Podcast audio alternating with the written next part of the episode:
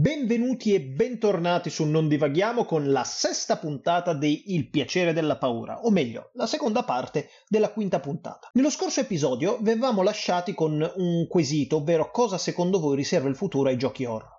In questa puntata vi diremo la nostra insieme a molto altro ancora, ma prima un breve riepilogo sulle cose importanti dette la volta scorsa. Ma, ma, ma tranquillo, lo so che a te piace che io stia dietro. Intanto è bloccata di nuovo Irene. Mi raccomando, se state bene, ma fuori non è così, chiedete aiuto. Oggi parliamo di videogiochi. Abbastanza. Ma scusa, ma si dice suspense o suspense? Sa che speare. Mani, proprio mani grasse, proprio. Nemesis, togliti. Eh, di, di, di, eh, eh, Irene ovviamente scuote la testa, ma non, non mi aspettavo nulla di diverso. Irene di giochi non sa nulla. Ah, bello. Spiego per Irene. Grazie. Mia, mia. Mm.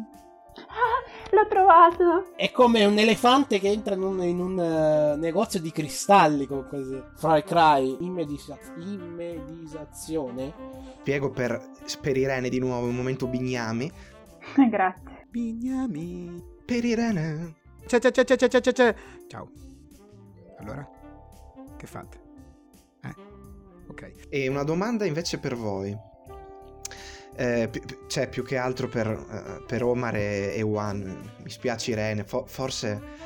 No, ma forse... fo- forse è un po' difficile per te rispondere, solo qua. Non conoscendo... Ah, grazie. Tipo per me la cipolla, cioè cose così. E argomenti importanti a mio avviso. Ma torniamo a noi e ripartiamo dalla domanda di Scanca. Pertanto vi saluto e vi auguro un buon ascolto. Sigla!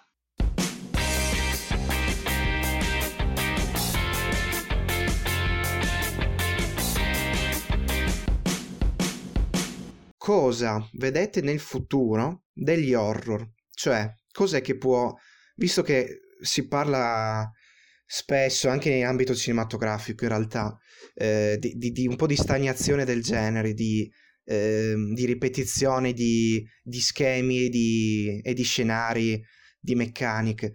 Nel- per- parlando del gaming, cosa vi au- auspicate nel futuro per far fare un salto in termini di originalità al genere, sempre in ambito di, di videogioco parlo. Parte Irene, eh? Parte Irene. Assolutamente. Ah, io dico la barbabietola da zucchero. Certamente. Che posso dire è, è oltretutto- poco utilizzata come cura nei survival.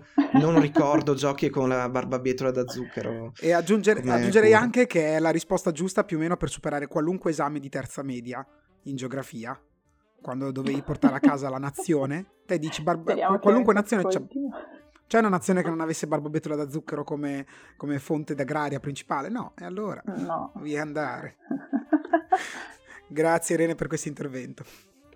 Vai, Sempre Juan, sul pezzo, tu. aggiungerei. ah, parto io, va bene. Eh, cioè, eh, vado dopo Irene, va bene.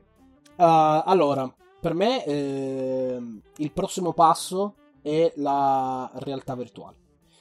Cioè, se vo- vogliamo proprio parlare di cambiamento, di prossimo proprio step eh, del mondo del videogioco horror e dell'interazione e del coinvolgimento, è quello virtuale, quello della realtà virtuale, quello degli occhialoni che ti fanno sentire di essere all'interno del gioco e di conseguenza aumentano la percezione e le sensazioni che hai da quello.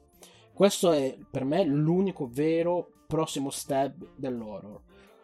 Prima di allora ci sarà soltanto, come dire, un mixtape di quello che c'è adesso.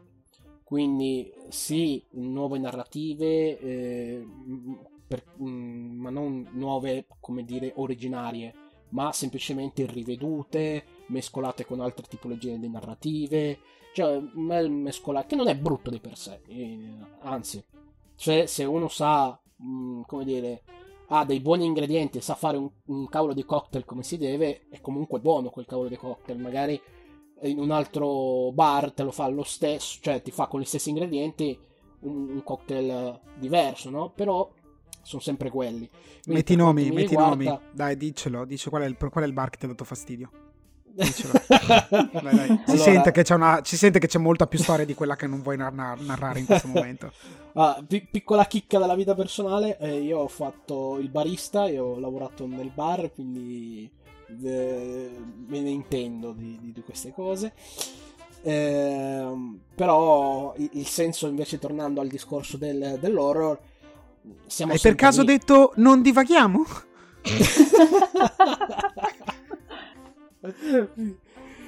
Chi? Cosa? No? Cosa? Quando? È un po' di Chi? spam a noi Chi? stessi, ne- durante la stessa Spam, puntata. sì. Inception di pubblicità, geniale. Esatto, ci sono ragazzi, sponsor, ci ragazzi. mettiamo noi.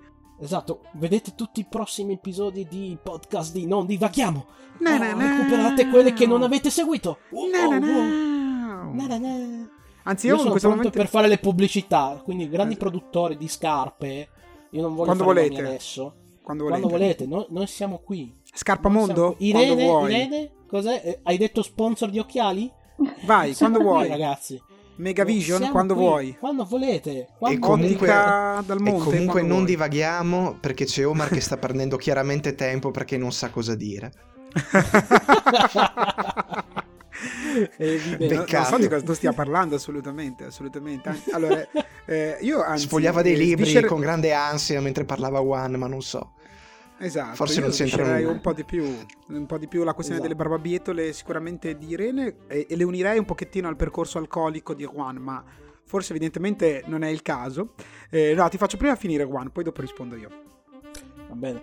E niente, praticamente, eh, se vogliamo proprio dire, mm, ribadisco il concetto, è quello del virtuale. Mm, Prima, prima di questo, mm, molto difficilmente vedremo delle meccaniche di gameplay che si potrebbero dire rivoluzionarie. Ah, il nuovo genere, Mm, difficilmente. E assolutamente anche con eh, i racconti. Ormai comunque diciamo che le strutture di- dei racconti di rivoluzionarie sono, sono ben poche e ben poco.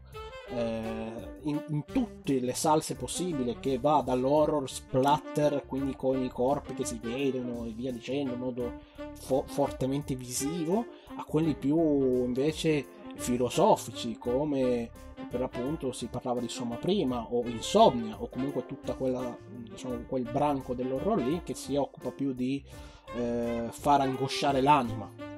Quindi visivamente non eh, forti o che colpiscono ma che ti fanno assolutamente smuovere dentro qualcosa se- chiaramente se visto con una certa profondità e, e ricerca. Se invece se mh, lo stai giocando in maniera superficiale non, non arriverai mai a sentire certe sensazioni ovviamente Ok, sono d'accordissimo.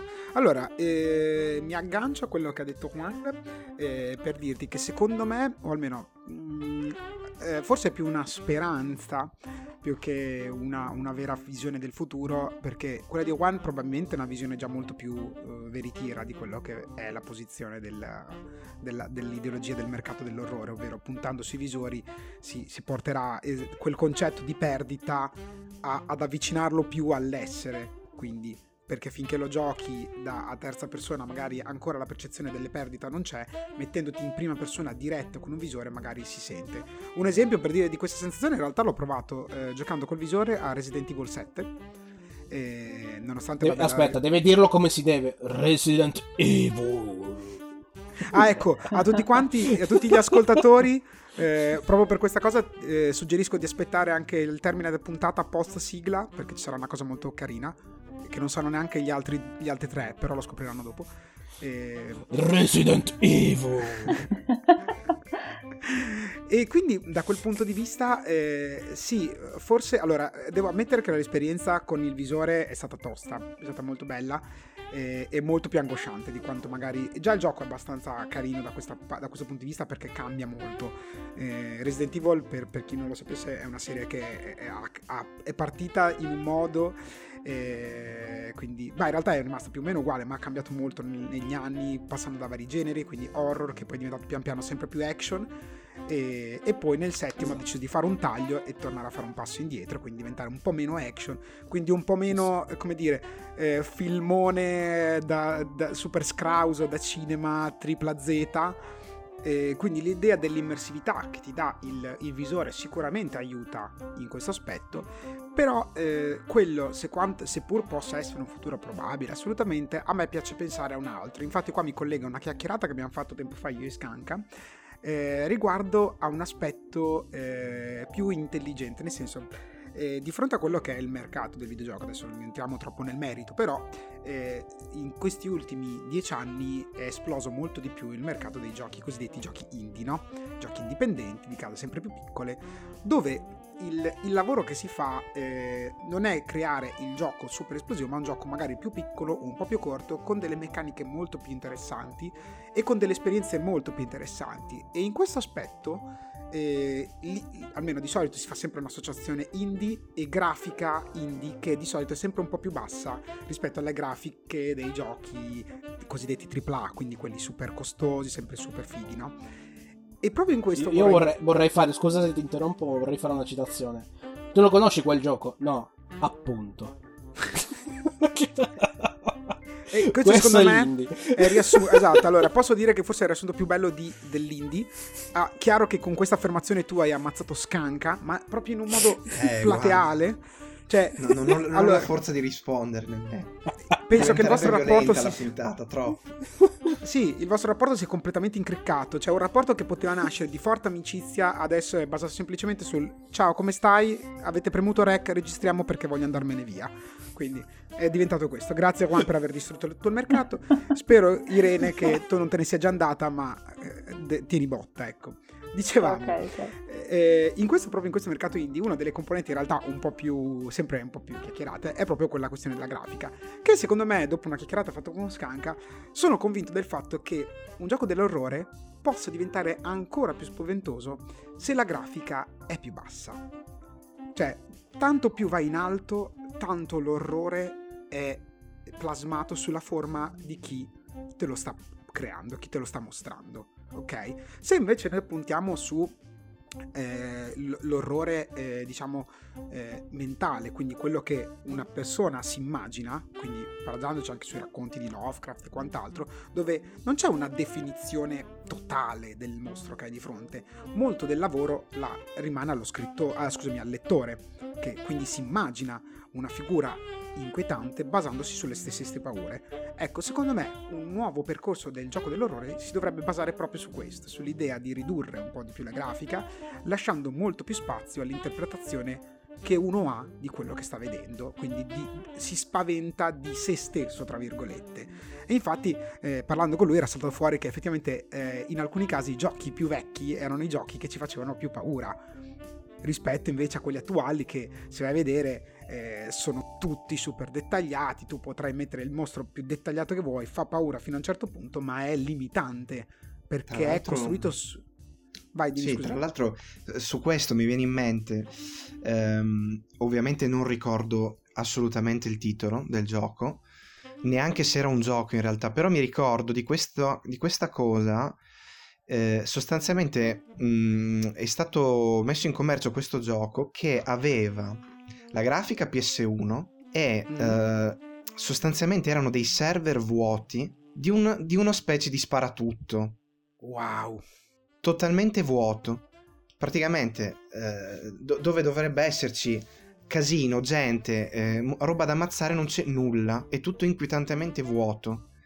Eh, tranne per alcuni rari rumori o variazioni sul tema. Eh, non ricordo assolutamente. Vedo One perplesso, ma non ricordo il gioco assolutamente. Ho mai sentito ciò, quindi sono perplesso per questo, perché non ho mai sentito questa cosa. Eh, però Eh, sì, eh, esi- esiste ed esiste anche per dirti il turismo È molto indie per me. Eh, que- questo Eh, è esatto, chiaramente. esatto, app- appunto, appunto. appunto. eh, appunto. Appunto, ma, mamma mia, Juan, quanto ti sei giocato il rapporto con Scanca. Mamma mia, avrei voluto, io a saperlo, vor- avrei voluto vor- fermarti. Ok, no, ma guarda, io vorrei chiarire una cosa. Nel Vai, senso, chiarisci, a- chiarisca. A me, a me piacciono comunque i film indie. Ah, certo, film- certo. Scusa, i, i giochi indie. Cioè, non sono uno di quelli che dice, ah, se non c'è grafica non c'è gioco. Assolutamente. Io dico, se non c'è un racconto, una, una bella narrativa, non c'è un gioco. Io so, io punto alla trama. Eh, è a quello che mi- a me mi coinvolge di più. Però eh, sono anche una persona pragmatica e mi rendo conto che il mercato non gira intorno a quello, gira intorno alla grafica. Quindi se io devo pensare al mercato non penso all'indie che cresce, a parte che se poi l'indie cresce troppo non è più indie per, per definizione. Però al di là di quello, mh, mm, cioè se mi chiedi il futuro, il futuro non è nell'indie per quanto mi riguarda a livello di mercato, di grosso mercato, di grosso no, no, ma mercato. Abbiamo fatto una bella divisione tra i due, nel senso ci siamo divisi proprio correttamente il pensiero, un compen- un, il tuo che è stato un pensiero giustamente basato sulla razionalità dell'idea eh, del mercato e l'altro che per me è un tacito desiderio di quello che dovrebbe essere l'underground che cresce e dà spazio allo studio sulla paura, visto che più andiamo avanti e in questo adesso do tutto lo spazio a scanca stiamo studiando sì, sempre ma... di più la, l'analisi di quello che è quindi anche per dire le malattie mentali eh, la paura dell'uomo e la stiamo studiando molto. Mi piacerebbe molto che si sfruttassero eh, sfruttassero nel senso buono del termine queste informazioni per creare quindi qualcosa che sappia veramente spaventare sfruttando elementi molto più originali. Ecco quindi però è vero in, in, ta- in tal proposito vorrei citare un gioco che adesso non mi ricordo il, il, il titolo del gioco però vorrei citare questo gioco che ha una splendida idea eh, per appunto è indie eh, in cui tu sei un personaggio, un personaggio cieco che non vede e vivi il mondo attraverso la, la sua prospettiva e quindi eh, a livello grafico si presenta come uno schermo nero sostanzialmente in cui eh, in base ai suoni tu crei l'ambiente però sempre no con non so se avete presente un po' eh, il Daredevil della situazione no? certo, nel, certo. film intenderci in cui c'erano basta alcune che, immagini che ecco basta che, che non citi per favore coso non citiamo per favore il film di Daredevil perché sappiamo, sappiamo quale film quanti. di Daredevil? Allora, chiaramente quello con quel Appunto. maledetto non è mai uscito. Esatto, Co- non è mai uscito, ecco, non esiste. Come la, nona, come la nona stagione di Scrubs, non è mai successo. C'erano tutti sbagliati, ma, ci siamo un po' confusi. Ma infatti e... sono otto, cosa dici? Cioè, sono otto stagioni. Assolutamente, infatti la nonna è stata... Stato, è, è, cioè, si è pensato... Di Daredevil era uscita la serie. La esatto, serie era... l'unica cosa bella che abbiano mai prodotto. Mai, mai, non si era mai pensato prima. Scusami che ti ho interrotto, continua. No, no, beh, figurati. Quindi, cioè, per dirti... Eh, è, cioè, è un tipo di gioco che chiaramente punta sul, uno sul racconto, perché chiaramente non, a livello grafico non, non, puoi costruire chissà che se il fulcro del racconto è il fatto che tu sei cieco e quindi devi vivere l'esperienza di una persona che non vede. È molto interessante. Esatto. Sì, allora, adesso andiamo. Eh, scusami, andiamo in chiusura. Eh, con, quindi, con l'ultima parte che secondo me è una parte che, a cui io tengo particolarmente perché è tutto molto interessante e quindi do spazio a scanca per quanto riguarda invece eh, l'horror inteso eh, non tanto per quanto riguarda esterno a noi, quindi mostri e quant'altro, ma quello mentale. Mm-mm. Sì, allora, ehm, che tra l'altro te adesso mi, Juan mi parlava di un gioco che appunto ti fa eh, cercare di mettere nei panni di qualcuno che ha una percezione del mondo totalmente diversa dalla tua. E ehm, che è un po' quello alla fine che eh, dove c'è dell'orrore eh, in Hellblade che sostanzialmente è questo gioco che sembra il classico gioco dove prendi a spadate i mostri combatti nei panni di una guerriera celtica ehm, quello però appunto che, che, è stato rivoluzionario lì è come è stato implementato eh, le allucinazioni visive, uditive ehm, e anche altre sintomatologie del disturbo psicotico realizzato proprio ehm, grazie alla, collaboraz- alla, collaborazione di accademici e di persone eh, che vivono quotidianamente quella sintomatologia. Um, questa sinergia, diciamo, ha poi contribuito a usare la tecnologia per implementare eh, questa rappresentazione nel gioco.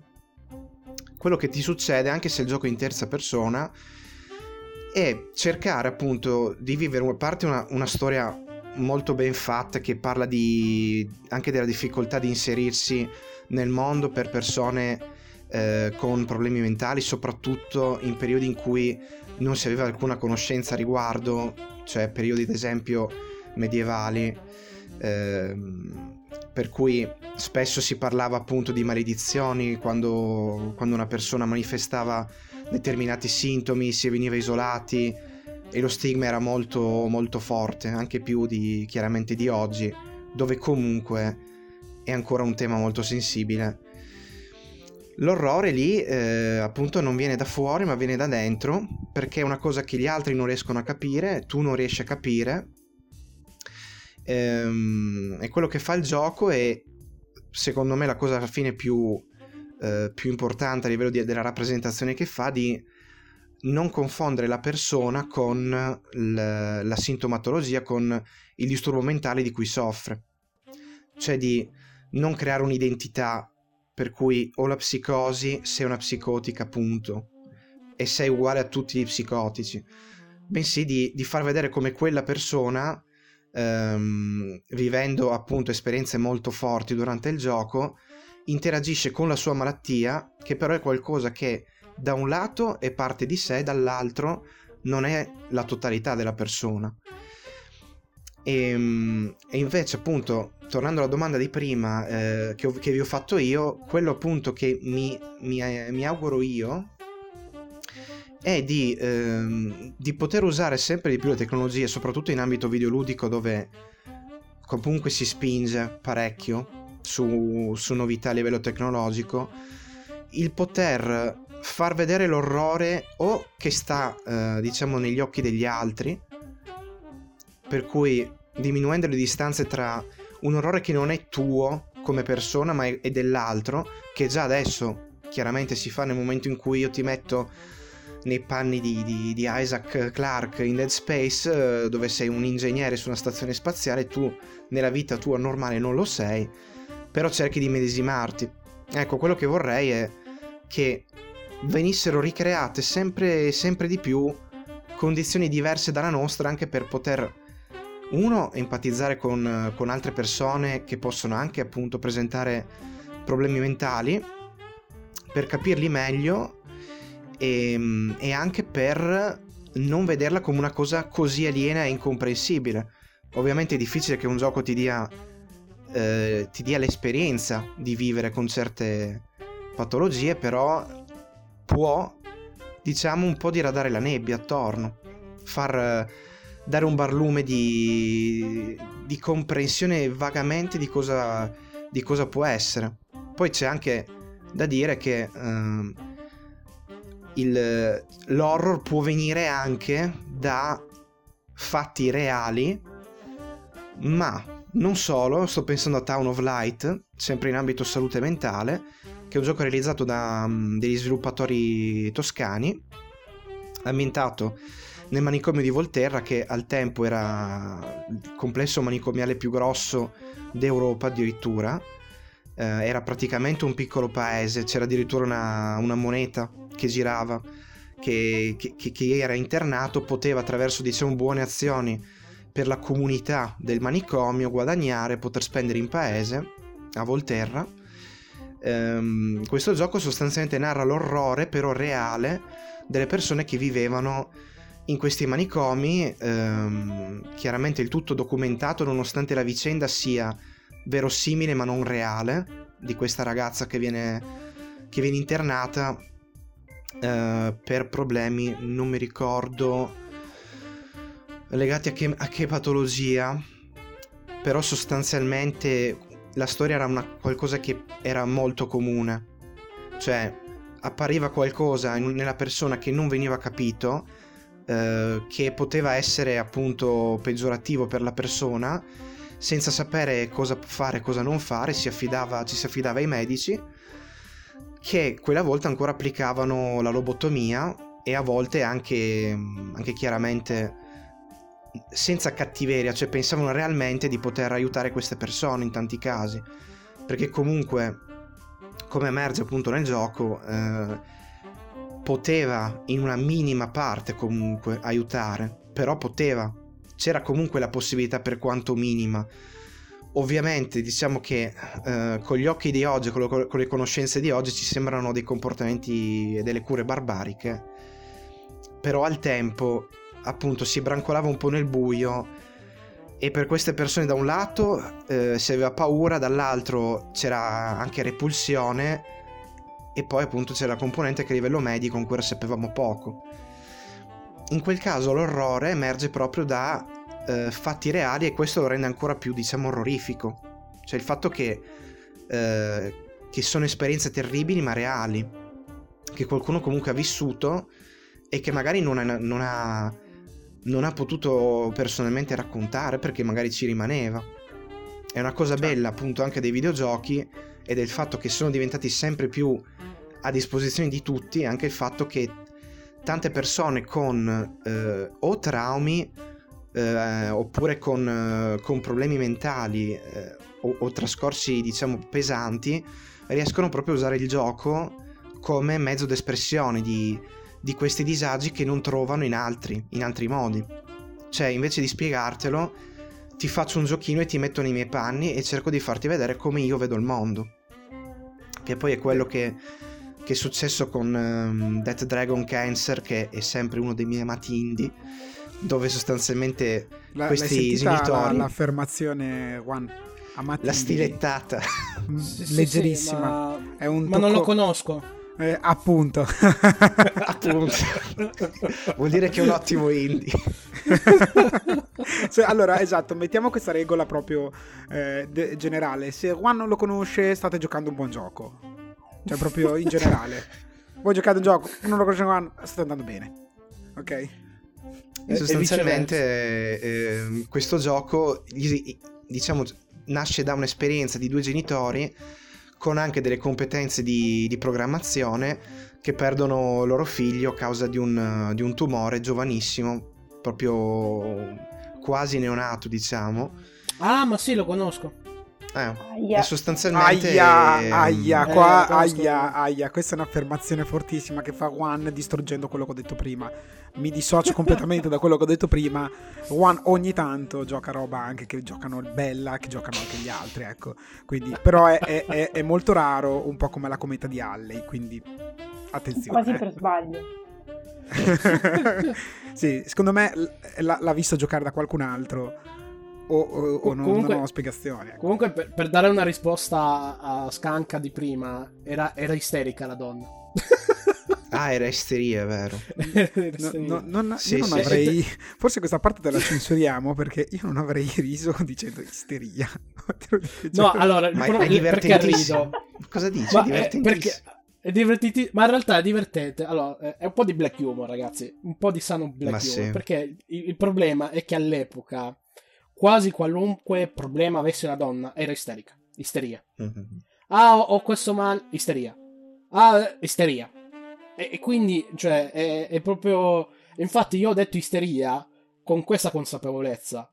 Non, sa- non, mi ricordavo che fosse effettivamente isteria. E guarda caso, Scanca ha detto: no, Ah, no, è vero, no, era isteria. Vero. Però appunto, Capisci che. Però appunto, sì, è vero quel che dici. Cioè, non sapendo cosa, cosa fosse una gran parte di, di disturbi adesso identificati, diciamo, magari sì, sì. N- non ancora con cure, però almeno identificati venivano riassunti sotto questo termine che voleva dire tutto e nulla. Infatti le soluzioni erano tipo fare, fare docce fredde, farmaci per calmare, ma niente di che in realtà. Verissimo, verissimo. E ehm, quindi da questo punto, allora, eh, concludiamo in realtà, eh, giustamente, visto eh, sia per Irene che per i nostri ascoltatori, con forse quelli che sono due o tre consigli che ci sentiamo di dare proprio a cuor leggero, eh, anche se alcuni in realtà li abbiamo già detti raccontandoveli in questo momento, su quelli che potrebbero essere giochi effettivamente eh, interessanti da provare. Eh, io allora parto subito mh, dicendo diciamo i, i due giochi che, che, io consiglierei proprio di gran cuore, proprio per provare un'esperienza dell'orrore, secondo me, tanto valida, anche se magari, eh, ripeto, quelli che dirò io sono molto scontati, eh, però secondo me per farsi un'idea un po' del genere eh, vale la pena.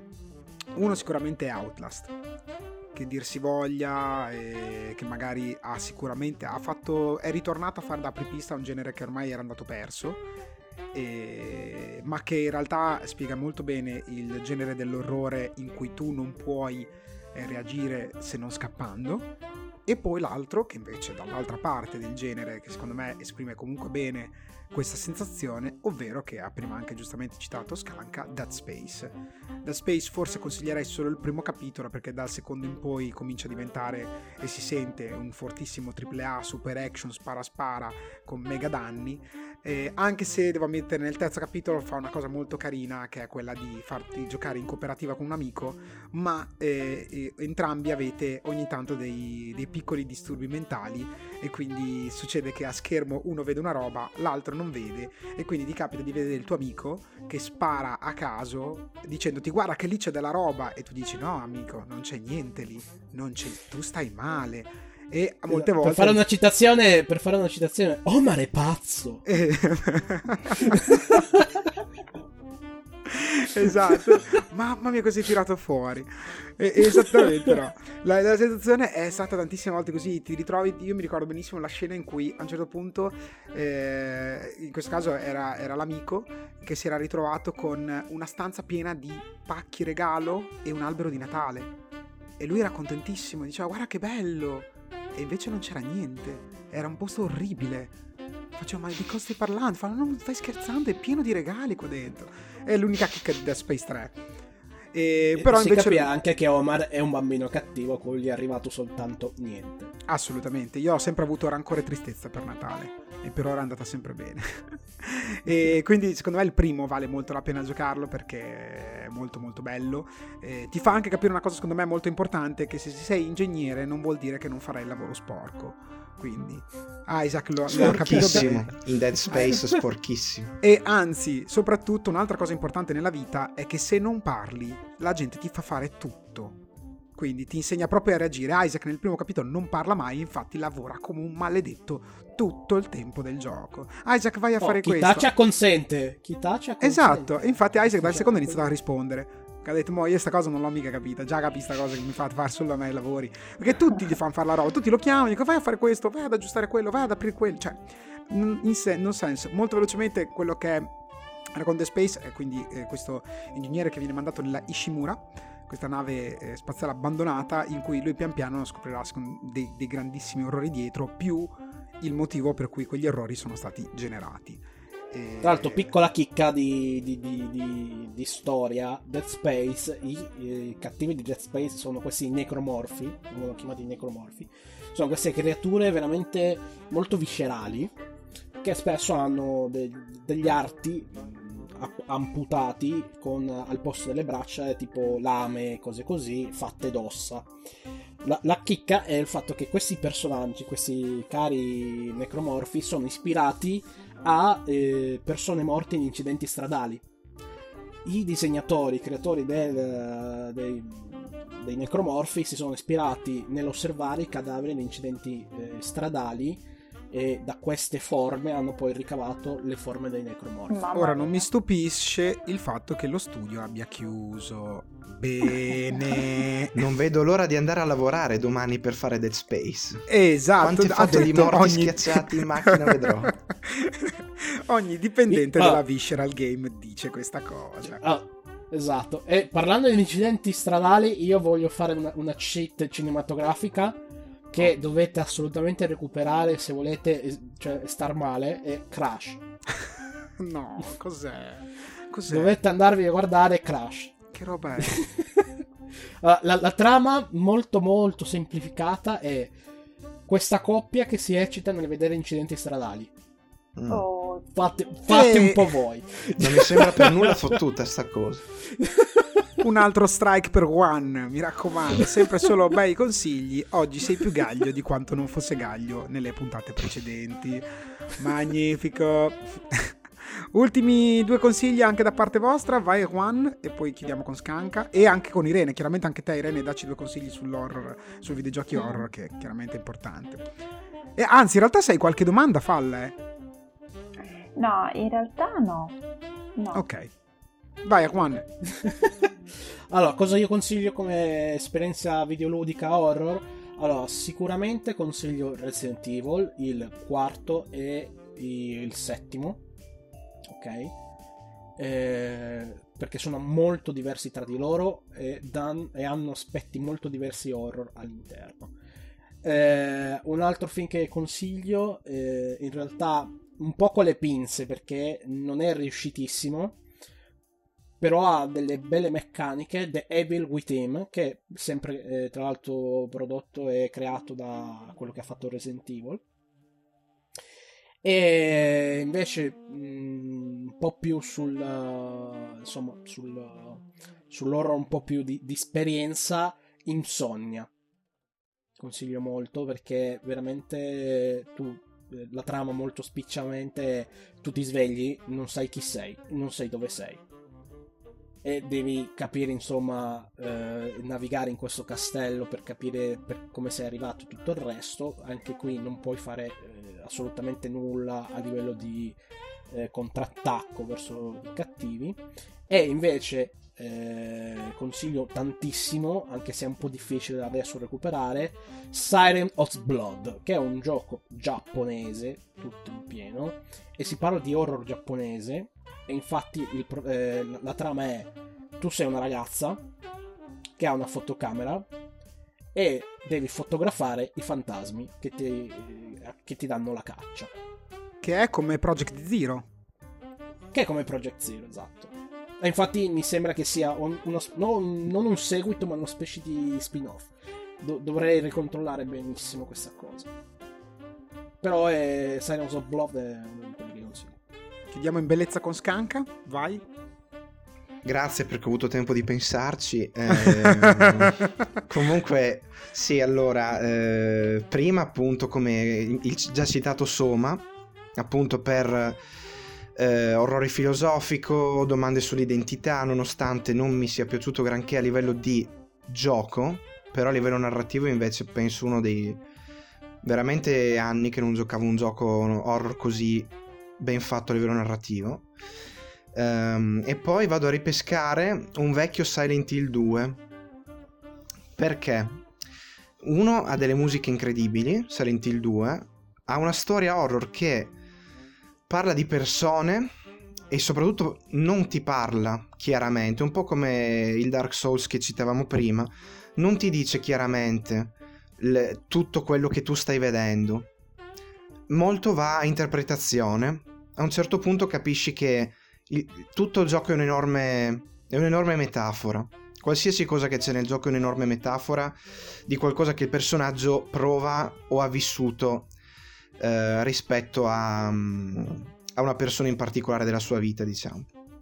Non, non vado ad approfondire, però, ehm, nonostante ormai sia un po' invecchiato, perché di qualche anno fa, ehm, è, è veramente, penso, forse tra l'altro fosse il primo horror che ho giocato e ho detto se sono tutti così, poi non lo sono stati purtroppo. No, purtroppo no. Tra l'altro, grande pietra miliare del, del gioco horror comunque. Assolutamente. Cioè, Silent Hill. Tra... Dai, ha, ha, fatto nascere Pyramid Head come personaggio, ragazzi. Che sì, sì, io, io di, di tutti preferisco il 2 solo perché a me piacciono le storie horror personali, un po' anche perché sì. mi piacciono tanti libri di King, come dicevo eh, dicevo la scorsa volta. E quello è il Silent Hill più personale, più, più focalizzato proprio su, sul trascorso e quel che sente il personaggio principale. Per cui questi sono i miei consigli. Allora, assolutamente. E in realtà, in ultimo, in ultimo io allora intanto eh, citerei comunque anche Dark Souls in tutta questa lista perché eh, è quello che esprime probabilmente meglio il, il concetto, quindi in questo caso del, del, della perdita e quindi della paura di perdita, che è quella che dicevamo magari prima. E in extremis aggiungerei anche, eh, che secondo me è una piccola chicca che dura veramente mezz'ora, che se volete provarvela provate velocemente, che è Fractured Minds. Eh, non so per chi lo conosce, è un gioco sviluppato da questa ragazza di 17 anni, ok? E anche questo incentrato molto sulle malattie mentali, in questo caso le sue personali. Non vi dico tanto altro, eh, ve lo lascio nel senso andare a provare a cercare, perché per essere stato programmato, sviluppato, concepito tutto eh, da, da una persona così giovane, per me è tanta tanta roba. Ci sono studi che fanno anni di lavorazione e non riescono ad arrivare, secondo me, a quel livello eh, così intimo di paura e di malattia mentale nel, ra- nel narrare un aspetto del genere. Detto questo, noi siamo arrivati in chiusura, grazie a tutti per averci ascoltato, grazie, grazie soprattutto a Irene che si è, si è prestata come pubblico eh, in maniera folle ad ascoltare tutto quanto. E speriamo... Irene Evo. Eh, esatto. Do- dopo questo Irene non farà nient'altro che giocare horror fino allo sfinimento. Speriamo di averti convinto, come anche gli ascoltatori, a provare un po' di più questo genere che secondo me merita tutto, tutto, tutto. Grazie ancora, un salutone quindi da Omar, un salutone da Juan, Seller. da, e, e- e mi raccomando, eh, rimanete dopo, dopo la sigla di chiusura perché c'è anche un'intervista speciale. Un salutone da Irene Ciao, ciao a tutti. e un salutone da Scanca. Ciao a tutti, alla prossima. Ciao, ciao ragazzi, alla prossima puntata. Ciao. Ciao ragazzi, alla prossima.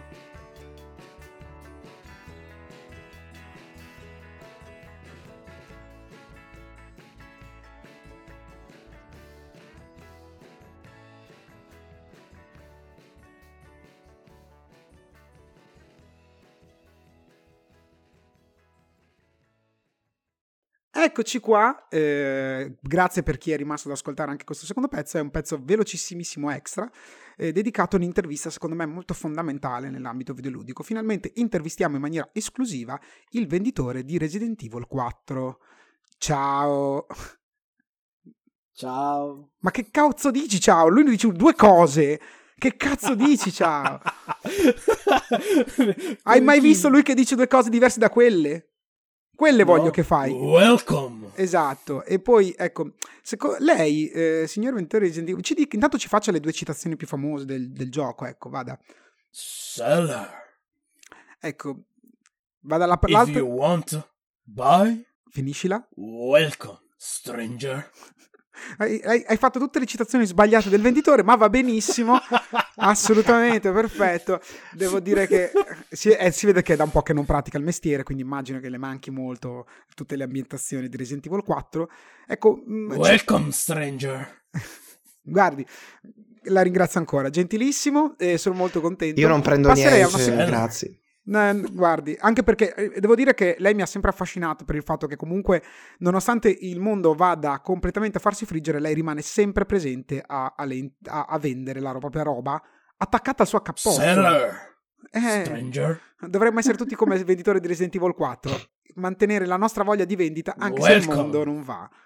Welcome anche a lei. La ringrazio gentilissimo. Passerei alla seconda intervista velocissimamente che è Welcome, seller. No, guardi, grazie. A posto così, gentilissimo. Eh, dicevo, passiamo alla seconda intervista, eh, quindi spero che in questo punto Juan sia pronto a farla. eh, ovvero a quello che secondo me è un orrore non tanto che proviamo noi quanto chi è dentro al gioco, ovvero il maggiordomo che viene chiuso dentro la cella frigorifera di Tomb Raider. Salve, signor maggiordomo. Allora, deve essere stata una bruttissima esperienza, visto che il 99% delle persone che hanno giocato al primo Tomb Raider, la prima cosa che hanno fatto è cercare di uccidere lei. Co- come, come la vede questa cosa? Ecco. Grazie, parole fortissime, la ringrazio. Immagino anche che sia ancora congelato Sono, da- dai mesi sono- passati all'interno. Sono, sono troppo vecchio, non vedo. Eh, Sono, sono cieco. se- non eh, vedo. lei è anche un po' scemo, signora maggiordomo. Si è fatto fregare da tutti, vecchio. quindi grazie, perfetto. Basta, la gag è Vuole, finita. desidera qualcosa, signora No, Lara? no, grazie, grazie. Come al venditore, non compriamo Desidera niente. qualcosa, no, signora grazie. Lara? No, no, no, madonna. Signorina che- Croft, desidera qualcosa? Niente, grazie, gentilissimo. Bene, perfetto. Grazie ancora a tutti. Welcome, stranger. Ciao.